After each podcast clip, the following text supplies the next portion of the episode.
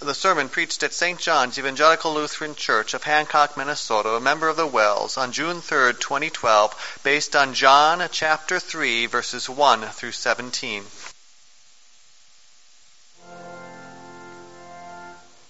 Please remain seated. Your friends in Christ, fellow saints, washed clean in the blood of our risen Savior. My name is Nicodemus. I used to be a Pharisee and a leader and teacher among the Jews. I thank you for this opportunity to speak to you, especially to you graduates, Shay and Tara, as you mark this milestone in your life. And please let me share with you the events of a night that changed my life. People had been talking about this young new rabbi who came from a small town in the north called Nazareth. Usually, us leaders ignored what happened in those little towns in the north. Jerusalem was the center of life. That's where the te- temple was. That's where the kings of old, David and Solomon, had their thrones. But this rabbi from Nazareth was different. Many of the leaders simply dismissed him, just like the day they dismissed that man down by the Jordan who had come out of the desert wearing clothes made out of camel's hair. The common people had flocked to him, eager to listen to his preaching and to be baptized in the water of the Jordan by him. But the leaders simply had sent a delegation only to investigate whether this preacher by the Jordan might be a challenge to our influence. But now, now this rabbi from Nazareth had come as well. And he, he was quite different from what we're used to. For you see, he did miraculous signs. He healed the sick. He drove out demons. He made the lame to walk and the blind to see. These were signs. Yes, they were clearly signs that he had come from God. For how could a mere man do such things unless God was with him? And so, not only did we have that preacher down by the Jordan, now we had this second man came from Nazareth, this Jesus. I figured I should investigate. How could I ignore those miraculous signs that he kept on doing? And he also taught with such authority. I had to investigate to find out who he was. Might he be the one who had been foretold? Might he be ushering in the kingdom of God? If so, I certainly wanted my share in it. But if not, if not, I did not want to lose the influence I had as a teacher and leader in Israel. What would others think if they saw me talking to this man and he later proved to be a fake? And so I went to see him during the night, secretly. Are you ever tempted to hide Jesus? Yes, you know how important He is. And yet, sometimes we're tempted to not really be seen with Him. We don't want others to know how closely we follow Him. I, I know how strong that temptation is because that's the way I felt on that night. I wanted to go see Jesus under the cover of the darkness. And so it, it can be so tempting to, to think that I don't want others to know that I follow Jesus too closely because then, then I might have to live up to certain standards. Then I might miss out on some opportunities. That's the way I felt that night. And so I went to see Jesus under that cover of darkness.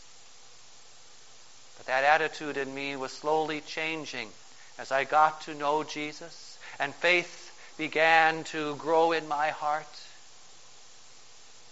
I'm getting ahead of myself there. As we go back to that night, that night that changed my life, Jesus, Jesus knew why I was there, and he got right to the point. He knew that I was concerned about God's kingdom and my place in it.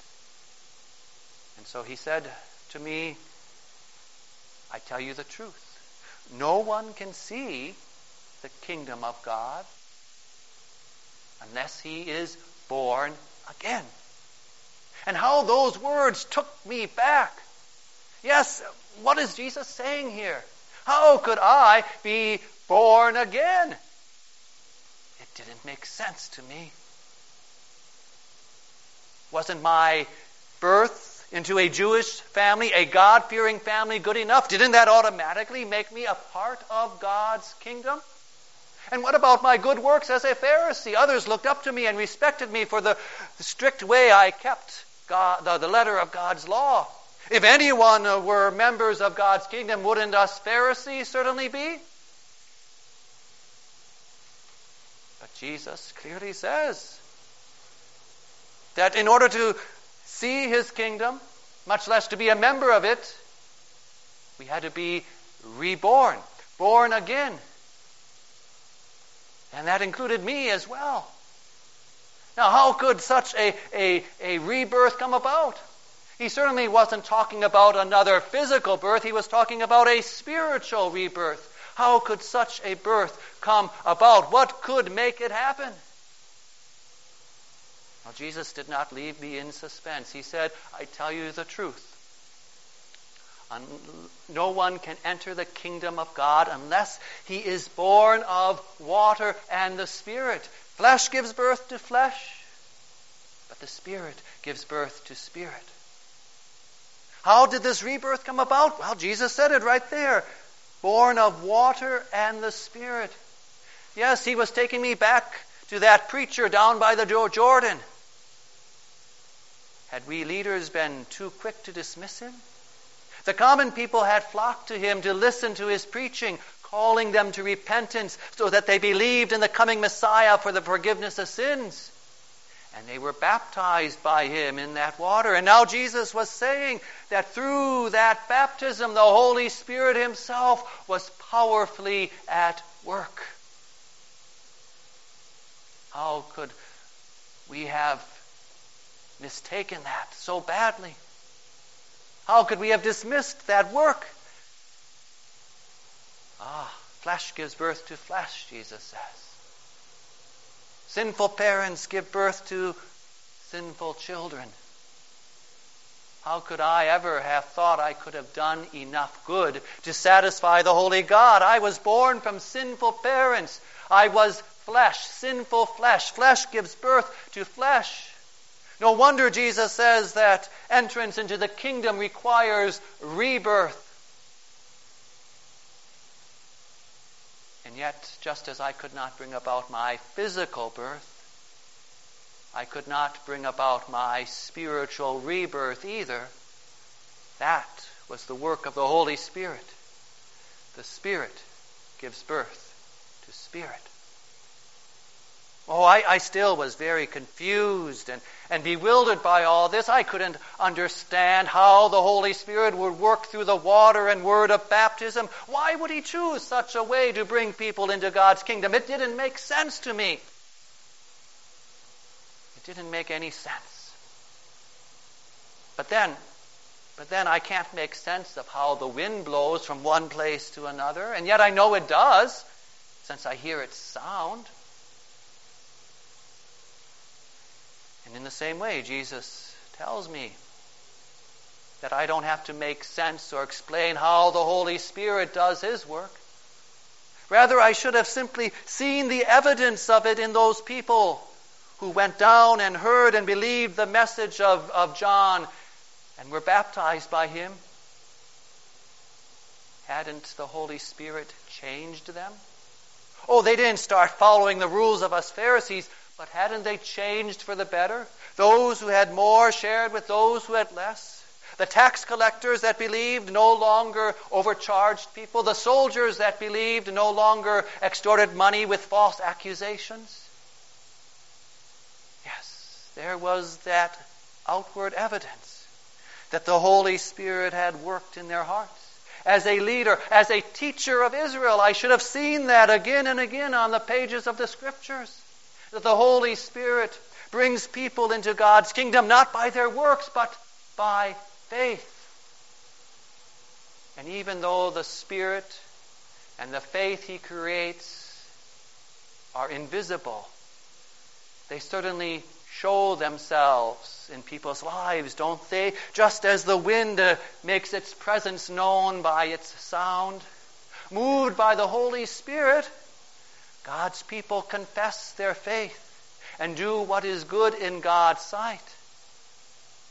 Yes, I could clearly see, even here on this earth, the evidence of the Spirit's working through the Word and through baptism in the lives of those people. I should have seen it because it was right here on this earth in front of me. I thought I knew so much. And yet, I had failed to believe the true message of the Scriptures. I had failed to put it into practice. Don't fall into the same trap I did, dear graduates. Don't fall into that trap that thinks that I already know enough. Yes, you have learned much, not only in school, but also in life. You have matured into young adults.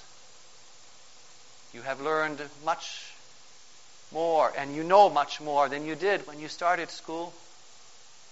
But is Jesus still as important to you today as he was on that first day of Sunday school when you came eagerly to learn about your Savior? It can be so tempting to think that we already know enough about him. And you may well know enough about grammar or multiplication that you don't have to go back to the elementary books. But that's never the case with Jesus. Take it from me, who thought he knew so much that he was a teacher among God's people, and yet there was so much I did not know. There is always more to learn from Jesus and His Word. And as we keep on taking that Word to heart, the Holy Spirit keeps on changing our lives. Don't cut His power short. For you see, dear friends, only the Bible reveals the divine counsels of heaven. God's plan, yes, the plans of the eternal Almighty God, are put down in print on the pages of the Scriptures for you and me to know. On that night that changed my life, Jesus began by talking to me about things that happened right here on this earth, about the Holy Spirit working in the hearts of people through baptism, giving them rebirth into His kingdom, things that I could see on this earth. But then He went on and pulled back the veil to reveal God's heavenly plan. What was that plan? Well, maybe before I get to that, we need to just, just realize what this world is and ask why, why would God save this world in the first place? How could the Almighty, Holy God save a world infected, corrupted by sin. Why would he want to do that in the first place? Satan, that ancient serpent, had ruined his creation, leading the whole world astray. The poison of sin infects each and every one of us. And God does not like sin. He hates sin. He hates sinners, for He is the holy God. He is a consuming fire. Death, hell, and damnation were our rightful lot. But then Jesus reveals the greatest secret of all. God so loved, yes, loved the world. Now, Jesus isn't saying that God changed his mind about sin and decided that sin wasn't all that bad and that maybe us sinners were sort of likable after all. No, he still did not like sin. He still hated sin and all who do wrong. And his love fully knew just how wicked this world was. His love fully knows the depth of our wickedness and sinfulness better than we know ourselves. And yet, that's just how great His love is. that despite knowing our wickedness and our rebellion against Him, His love earnestly wanted to save us sinners. His love deeply desired to take us sinners and turn us from his enemies into his own dear children. His love fervently planned to bring you, dear sinner, to bring you eternal life. And how did he bring that about? He gave his one and only Son. The Father gave his Son, Jesus Christ, sending him into this dark world in the most lowly of ways, born of the Virgin. The Father gave his Son, Jesus Christ, offering him up on the cross as the full payment for all the sins of the world. And he did this for you. He did it for you and for me. Whoever believes in him shall not perish, but have eternal life. Believe this good news and live. But maybe you're thinking, if there's any part of the Bible that I know well, it's certainly that part. But do you truly know that with all your heart, soul, and mind? I don't. If I truly knew and fully understood just how great the Father's love is, then I'd have no fear. For the Father's love would be protecting me. What could separate me from the Father's loving protection, which guards and, and keeps me safe, no matter what the danger? Yes, if I fully and truly knew how lavish the Father's love is, then I'd have no worries. He has already given me His Son. How will He not also give me all that I need, providing whatever is necessary? Yes, if I fully grasped what it meant that I have eternal life through faith in Jesus Christ, wouldn't I be completely content, satisfied, and happy? I have eternal life. What more could I need or want? Yes, if I could fully grasp what it meant that I have eternal life through faith in Jesus Christ, wouldn't I always be repaying evil with good, always forgiving others, continually praying for my enemies? Eternal life is mine. What harm can they do to me?